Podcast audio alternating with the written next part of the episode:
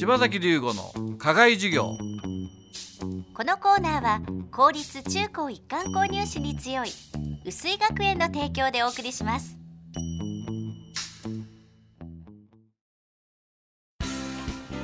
究極の右脳開発石戸式そろばんが薄井学園前橋安中熊谷で開講。さらに伊勢崎と太田では大好評につきクラス増設。年中生から小6生まで個別指導で基礎から楽しく学び計算力集中力自立心を鍛えます。定員制のためお申し込みはお早めに。詳しくは薄井学園のホームページをご覧ください。柴崎龍吾の課外授業。このコーナーは薄井学園の柴崎龍吾先生が群馬で頑張るさまざまな人たちに職業の多様性や働くことの意味喜びをインタビューしてラジオの前のあなたにお届けします。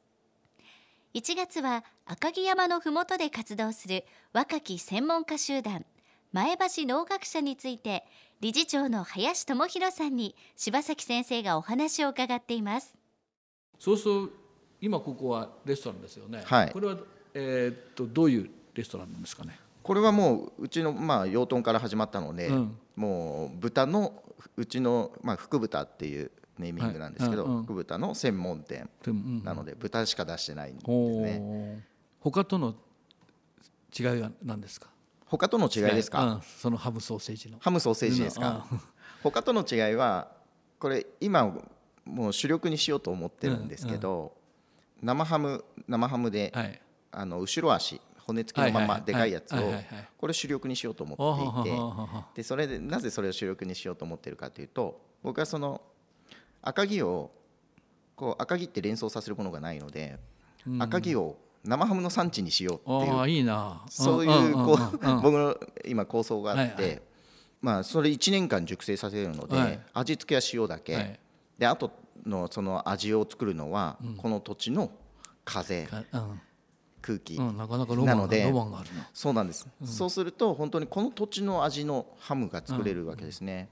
でしかもあのノウハウをうちがこう他にもやりたいっていう人が出てきたらそれを提供してあげれば何件かこうそういうところが固まってくれ赤城に固まってくればいいなと思っていてでもそれをもう1件でも2件でもそういうところが出てくればもうまあ名前わからないですけど赤城ハム協会みたいなのも作っちゃってそれはもう本場のイタリアのパルマハム協会みたいな形で。で向こうのパルマハムっていうのはえっと60数年です協会ができてから。協会ができてからたった60数年なんですけど今世界中で多分知らない人はいないぐらいのこうネームバリューがあるわけですねだから多分仕掛けてできないことはないと思っていてまだそこら辺の国内のプレミアムの生ハム市場っていうのが未開拓なので、まだないですね。はい。はい。なので産産地化できるんじゃないかってすごく思っていてだからうちが一番その他と違うっていうこと何かって考えた時にきちんとその赤城の価値を上げるようなあなるほどねところを考えてるっていうところは多分ちょっと違うのかなって気がしますね。気候としては寒くて風があるからいいいいのあーそうですね、ただ夏が暑いですけどね。夏が問題ね。夏問題は夏ね、夏をどう過ごすかね。夏をどう過ごすかでだけなので秋冬はね。私も一回だけ生ハム作ったことある、冬 外に外に掘り出しておいてなんとかできたなそうですね。ん。だから硬くなりすぎちゃったけど。う。ん。林さん今いくつだろ40です。う40だって40ぐらいの人が多いな。割と群馬にこうこだこだわるったらおかしいけども、うん。群馬なんかもう好きっていうのか。あそうそうなんです。もう好きなんですよね、だからもう前橋のあ、まあ、赤城が好きなんで、結構やっぱり群馬いいとこだよねっておっしゃっていただく方って結構多いですからね、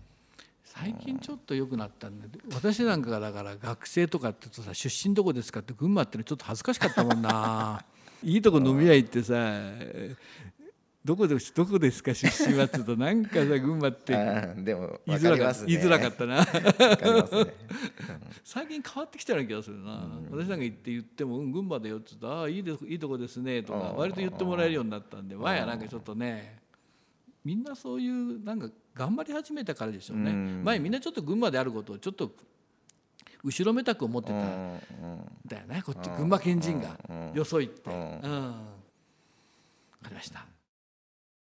柴崎龍吾の課外授業。1月は NPO 法人前橋農学者の林智博理事長にお話を伺っています。柴崎龍吾の課外授業このコーナーは薄井学園の提供でお送りしました。